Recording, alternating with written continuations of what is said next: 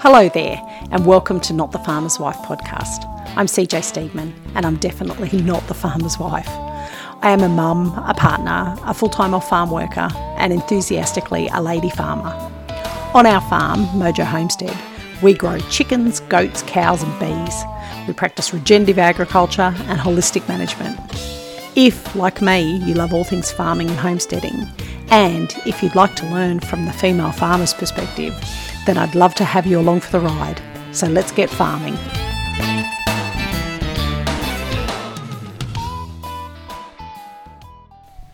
G'day, everybody. CJ here again for another episode of Not the Farmer's Wife. And this week we're going to talk about what it's like homesteading with a full time job. Uh, I know that a lot of people would be keen to try their hand at it, but they're a bit concerned about how much work's involved, and rightly so. Uh, before we jump into that discussion, I'd also just like to let everybody know that as of this morning, I'm recording this on Sunday, the 9th. Uh, backyard chicken keeping course is open for registration.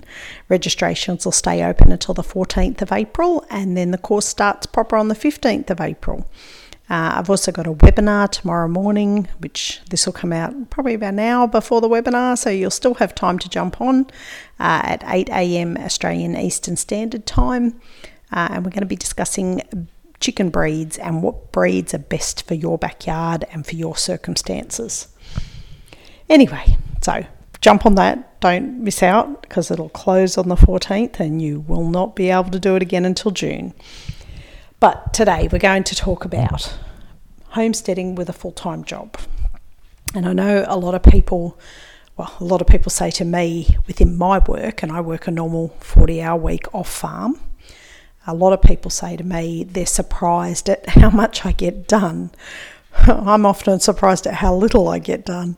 Uh, so it's a bit of a joke. But anyway, um, when I am working full time, which is at the moment, because I'm not on shift work, it is Monday to Friday, uh, 8 till 4 pretty much. Um, my day is starts very early and usually finishes pretty late, especially with everything I've been prepping for the uh, backyard keeping course. So I wanted to run through with you what my day looks like. Now, I have to leave the house at seven o'clock to get my kids to the bus stop uh, by 7.15 and that gets me into work at 8 o'clock. And then I leave work at 4 p.m. And most afternoons, I pick my kids up from their first bus stop because they have two buses they have to catch. Uh, because my children are very active in sports. Little bastards, they cost me a fortune. Uh, but I did make a deal with them when we moved out to um, our rural area that they would not miss out on sport that they wanted to do because of where we were choosing to live. So, and I've withheld, I've, I've held up my end of the bargain on that one. I've allowed them to do their sports. So, my daughter is quite an active rugby union player, and my son was playing rugby union till last year and has now decided that he wants to play tennis. And it turns out he's actually pretty good at it, which surprised me more than anybody else, I think. Um, but my kids have also been squad swimmers over that time. And squad swimming, for anybody that's done it, knows that it's a lot of early starts and a lot of late nights. So it was a real juggle when they were doing that. They're not doing that now. They still swim, but not with a squad. So, what does my day look like before I get in the car at seven o'clock? Well, in relation to chickens, it depends what you've got on the on the boil. So my layers are actually pretty easy to look after, even with the 40 to 50 that I've got. And I actually haven't done a head count recently, so I can't tell you how many exactly.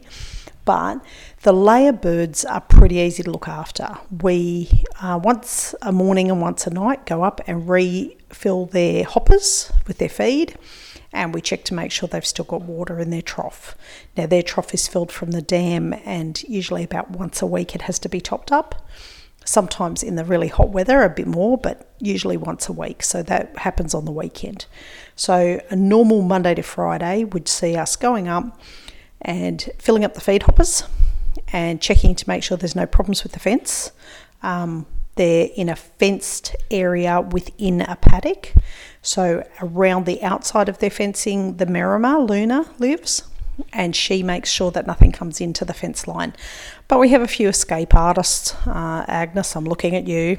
She's a shit. She'll fly over anything. Even she's an amazing bird, but clip a wing and she'll learn to fly with one clipped wing. So uh, we go up and check them in the morning. Then in the evening, when we go and check them, we also have to collect any eggs uh, because most of my chooks lay around the 10, 11 o'clock mark if we've got meat birds going, they're in a mobile tractor that we drag across the ground. So each day they have to be moved. So we usually do that in the morning.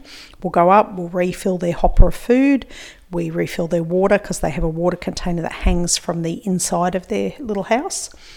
And the house, the handy helper was good enough to put on a, a large kind of pulley system for me. So we pull that across the grass. Sometimes the, the handy helper does help me with that one. I've got to be honest. I might not be the farmer's wife, but he still gets in and helps. Uh, so we pull that across the grass and give them a fresh dose of grass each day. And they get a fresh hopper morning and night. We check to make sure they've got enough food and make sure they've got water. Uh, if we've got baby chickens, that requires a little bit more effort. Got to make sure that the water troughs and feed troughs are all full. Uh, but we also have to check them, make sure their temperature is right, um, because if they're babies, they're in the uh, brooder house, and if they're in the brooder house, chances are they've got heat on them. At the moment, I've got four baby chicks in the brooder house, but they were lucky enough to be hatched out by the amazing goat chicken. So she is in there keeping them warm, so we don't actually have to have the brooder heat lamp on. Um, now we do check their uh, their sawdust layers uh, during the week, uh, usually emptying it on the weekends. But we check it and we sometimes will top it up by putting extra sawdust over the top. And you can tell when they're in need of a, a change because the smell gets a little bit much. You walk in and it's a very um, acidy smell in there. Um, I forget the exact name that they call it, but there's a very distinct smell. And we just top up the sawdust over the top of that. And then at the end of the week, we'll go in and shovel it all out and put fresh sawdust down for them. But we only have babies occasionally, so that's not really a big issue. Usually it's just the layers, and at the moment we don't even have any meat birds. We won't do meat birds again until closer towards summer and spring. So the goats are the next ones on the list. The goats, we have two different types of goats. So we have Angora goats, which are for fibre. And I have to be honest, they are the most low maintenance, easy animals to look after. They do occasionally escape. They're very, very good escape artists, better than the milking goats are. Um, but every now and then they'll get out and we have to monitor a fence line somewhere to see who's dug under what. But for the most part, they're pretty good. They don't require a lot of work on my part. I toss them some hay once a week.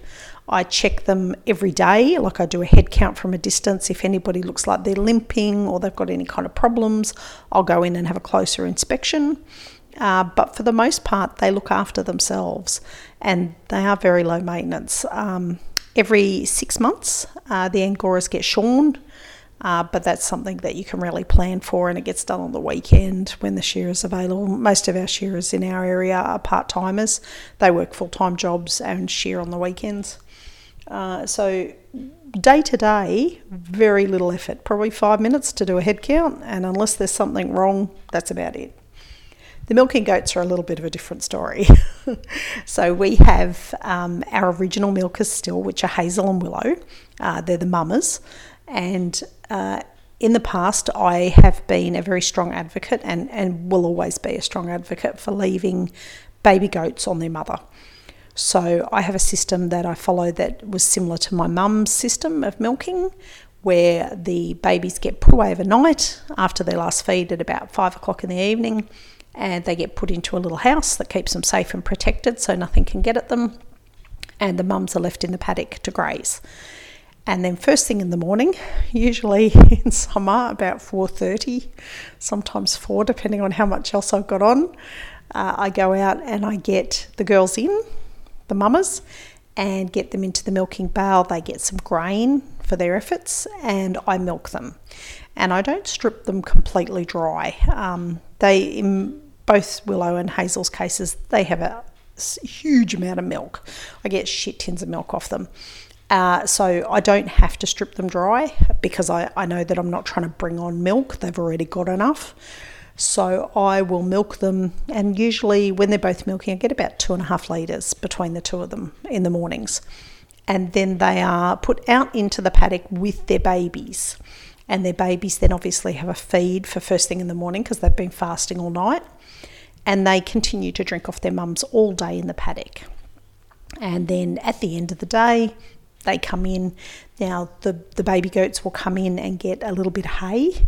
We don't give them grain because grain can upset their tummies and, and give them a bit of bloat. And unfortunately, we have lost a goat to bloat, so we try really hard not to have that happen again. So, just let me have a sip of water.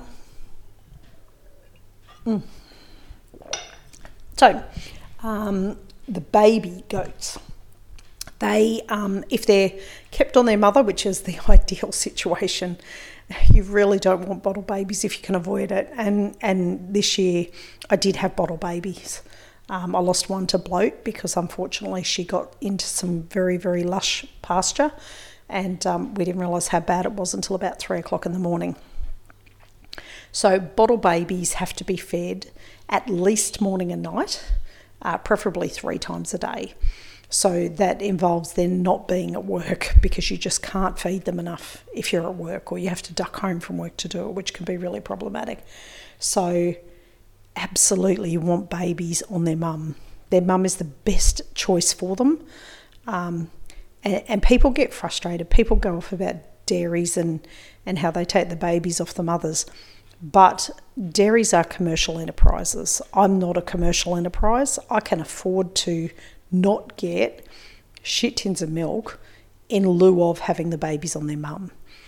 When people complain about dairies, what they have to take into account is that they themselves, the, the person doing the complaining, generally is not prepared to pay the higher costs that would be incurred by the dairy if they were to go down the same route that I go down.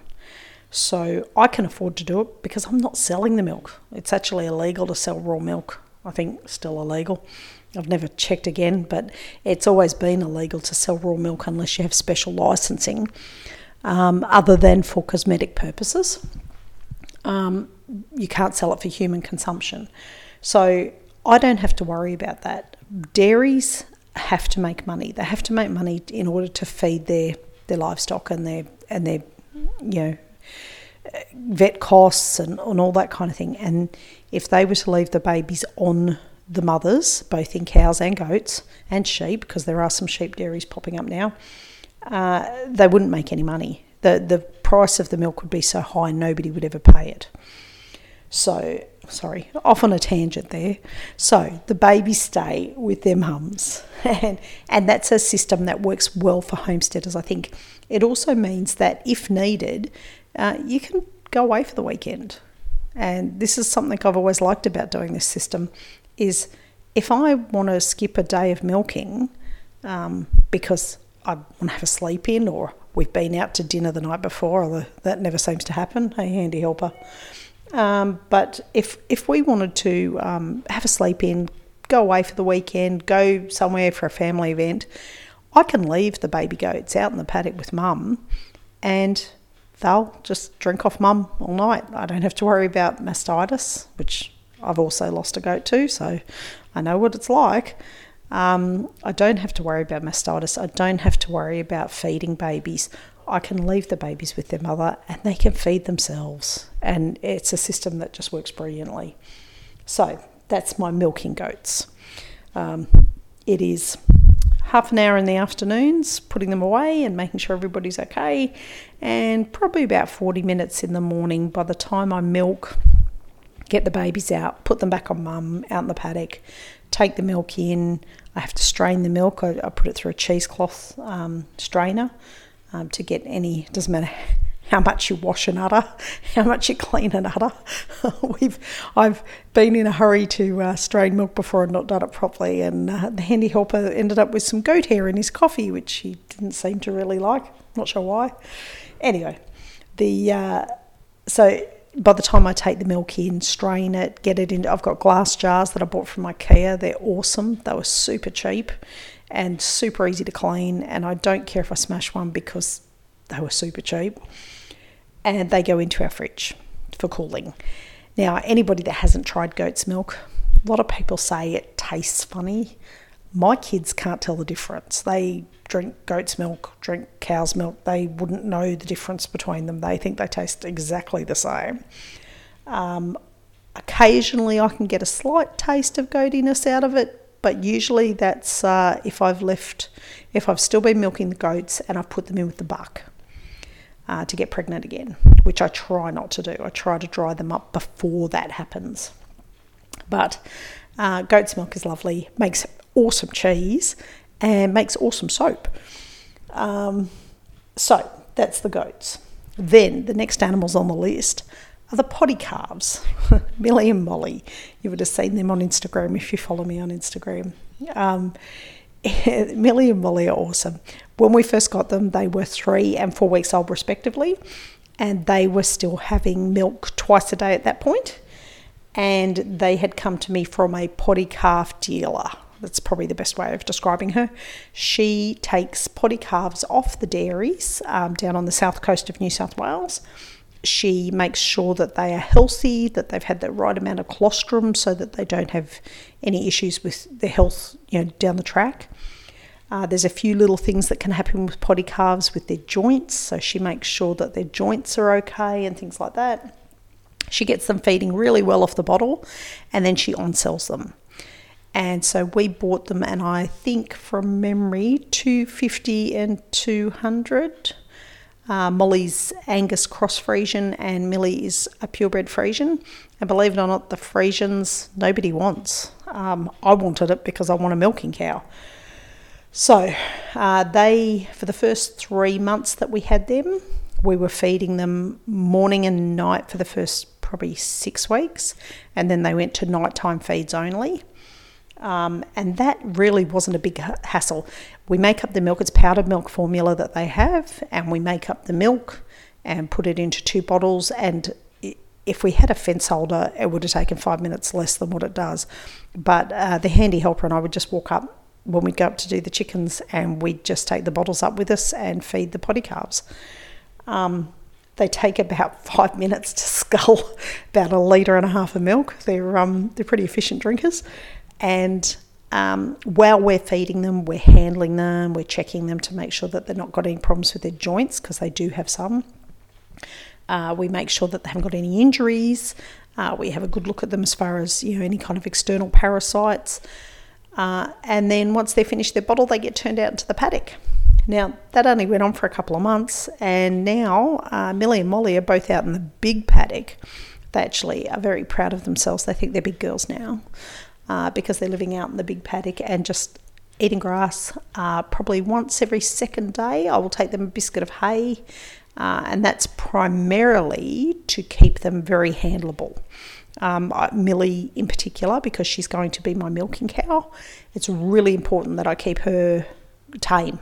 I don't want her scared of me. I don't want her running away from me. At the moment, I can still handle her udder and, and put my hands all around the back of her legs without any dramas at all. She stands there, she just eats her hay, and she's happy as, as a pig in shit. Um, but both of them are out in the paddock. Uh, the only times I've ever had to be careful with them is I had them in with the horses, and it was my own fault. I the horses I hadn't seen the horses in with cows before. They'd been in with the goats and not had a problem. They don't have a problem at all with the goats. Had them in with the poddy calves. The poddy calves, of course, super friendly. They'll walk up to anybody, they don't mind. Abby, my Anglo Arab mare, who's for those of you that are horsey types, she's a chestnut mare and she lives up to that. Um, she didn't like Millie drinking out of the same water container as her. And so she lunged at her and pushed Millie through the fence, which resulted in me having to sprint down the fence line. And I've got a bung knee, so that's always interesting to watch. Sprint down the fence line and try and drag the poor poddy calf out of the fence as Millie's laying on the ground looking up at me like, what the fuck just happened? And Abby, the horse, is standing there looking at me going, what the fuck just happened? I don't think she really intended to push the cow through the fence. It was a bit of a shock to her and the cow. Anyway, so the poddy calves are well and truly self sufficient now. I do check them every day. I make sure that I can see them walking so that I know that they don't have any injuries or any damage to them. Um, and like I say, every second day roughly, we'll go and toss them a biscuit of hay, which only takes about five minutes just to go and check on them.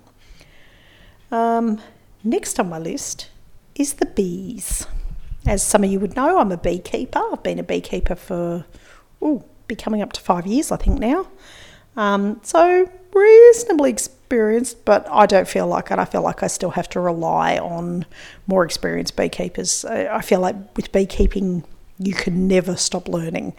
Um, but but I manage seven hives, so compared to others, I'm probably more experienced at beekeeping. So, my bees, I don't check them every fortnight. Some people check them every fortnight. Through summer, I will check them once a month. Um, and then through winter, I check them without opening the hive, but I will go and double check and make sure that they're tracking okay. But honestly, they are probably the least of my hassle because I don't have to check them daily. Um, if we've had a particularly cold morning, because where we live there's lots of frosts, if we've had a particularly cold morning, I will go out and check them in the morning uh, just to see how the hive is tracking. You can feel the heat coming out of the hives when you stand next to them and put your hands on the box. Um, I also listen in through the air vents and I can generally hear the hum. And if the hum is quite loud in their middle brooder box, then I'm quite happy because that means they're all sticking in there together and keeping each other warm. In summer, uh, because I'm checking them more regularly, I'm opening the hive up and having a good look. Uh, but the main thing I have to worry about in summer is the heat, because unfortunately, in the Yass River area where I live, it is super, super hot in summer and super, super cold in winter. I envy people who live up in Queensland and places like that where it's more temperate all year round.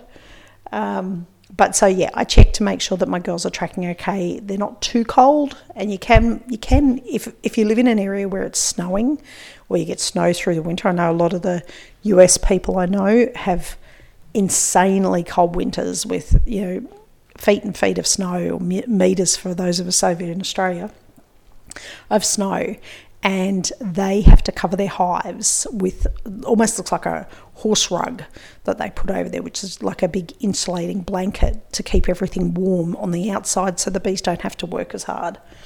Um, but they don't open their hives through winter, same as us. So, realistically, apart from covering the hive, there's not a lot of extra work you need to do. And if you've taken care of the hive prior to um, winter lockdown and made sure that there's enough honey in their stores over there over the winter so that the bees aren't going to struggle, um, then then your bees really are very low fuss over winter. Uh, so not much work goes into that. So the last thing on my list is the garden. these are all my outside chores, obviously, not my inside chores. Um, I hate to say it, but I'm a terrible gardener. I love gardening. I love getting fresh fruit and veggies off my. I've got a couple of apple trees and cherry tree and things like that. I'm trying to build up more fruit trees and some nut trees as well. I'm trying to get my garden growing beautifully. I have a great two great blueberry bushes. I have a massive raspberry cane bush, whatever you call them. Uh, but gardening is always something that I ha- I have to work at. I'm much better looking after animals than I am looking after gardens. Um, but I do try. So we have onions and garlic usually in, and potatoes um, because they're all to me very relatively easy to grow, and I can't stuff them up by neglect because they don't really require a hell of a lot of work.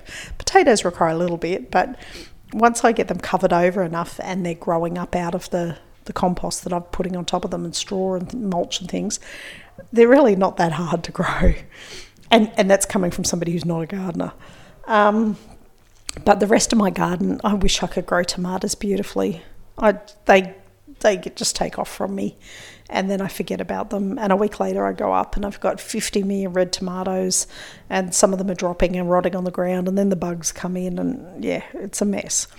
So that's my goal for next summer because we're coming into autumn now here in Australia. My goal for next summer is to have an awesome garden.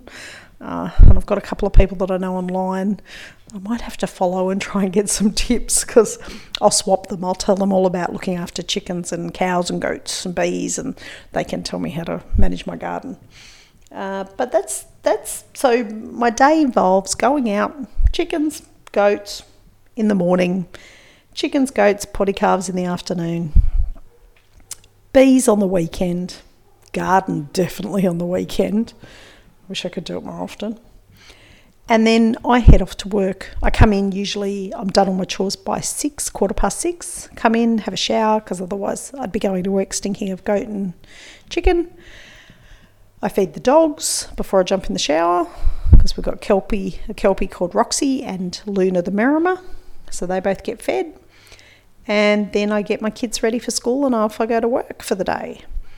So then I get home from work in the afternoon, do the reverse, the chickens, the goats, the poddy calves, and then I have to sit down and work out what else needs doing the next weekend when we need to move the chook fencing, when we need to move the goat fencing, because our buck lives in a special fencing goat fencing area all by himself. Uh, and I also have a home business. So I get home from work, do all that. After the kids have done their sport, the handy helper, thank fuck, can cook. We do have a Thermomix, but if he couldn't cook, we'd be screwed. Um, so he cooks probably three to four nights of the week for me. Um, but he's just about to start on shift work too, so that might change a bit. We might have to be a bit more prepared with our meal planning. Uh, but both my kids also uh, try and cook once a week. Um, that's part of the deal. They have to help with the house, they live in it. and they also um, do a load of washing each week, um, which takes a little bit of weight off me and some weight off the handy helper as well. But usually the kids are in bed by 7.30, 8 o'clock uh, because they have to be up so early. And I sit down and usually spend a good hour to two hours on the home business.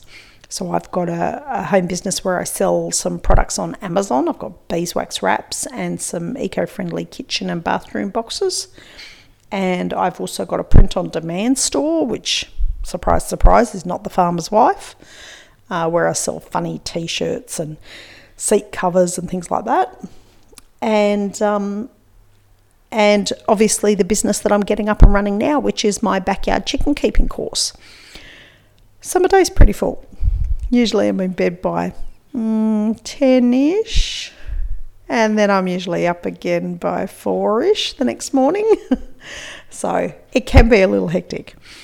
But that's a rundown of what my day looks like as a homesteader who also has an off farm job it makes it probably it doesn't sell it to anybody. I'm sure that you're listening right now and just going, "What the fuck, Cass? Why would you do that much work? Why the hell would you be doing all that when you could just live in town in a nice house and not have to worry about all those things?" But honestly, I go out on the weekends and I sit in the paddock with the goats and the chickens, and it becomes very clear to me why I'm doing what I'm doing, and I'm more than happy to do it. Anyway, if you've got any questions about homesteading, hit me up at Mojo Homestead uh, on Instagram, Mojo Homestead on Facebook. Got them on Pinterest, LinkedIn, Twitter, all the rest of them. Uh, but just DM me, ask me if there's something you want me to talk about. Um, ask me if you've got a question that you kind of go, shit, I don't know whether that's going to work for me or whether it's going to be crap. Uh, and don't forget, that I have got my backyard chicken keeping course open at the moment. So if you're listening to this in real time, uh, it's open right now. Jump on and have a look. It's www.mojohomestead.net. And if you can't find the link from there, then I've really, really fucked up. Uh, but hopefully, you'll be able to see everything that you need to see there. Uh, there's some freebies on there, there's the webinar I'm doing. Uh, and if you get on really early, you'll get recorded on that. You'll get on that and get the recording for it. Uh, and otherwise, I will talk to you all next week. Oh, and in the coming weeks, hopefully, uh, I'm going to interview the handy helper and find out what it's like because sometimes some of our friends go, but but CJ, the handy helper helps you with things on the farm, so you are you really not the farmer's wife? Uh, so we'll see his take on that, hey? anyway, everybody, have a great week, and uh, hopefully, I will see you on socials through the week. And otherwise, I'll talk to you next week. Thanks, everyone. Bye. Thanks so much for listening today. I hope you've enjoyed our time together. If you did, I'd be so grateful if you left me a review. I would also absolutely love it if you tagged me in your next post on your favourite socials at either Not the Farmer's Wife or Mojo Homestead. And don't forget to get your free guide to backyard chicken keeping at www.mojohomestead.net backslash seven must knows.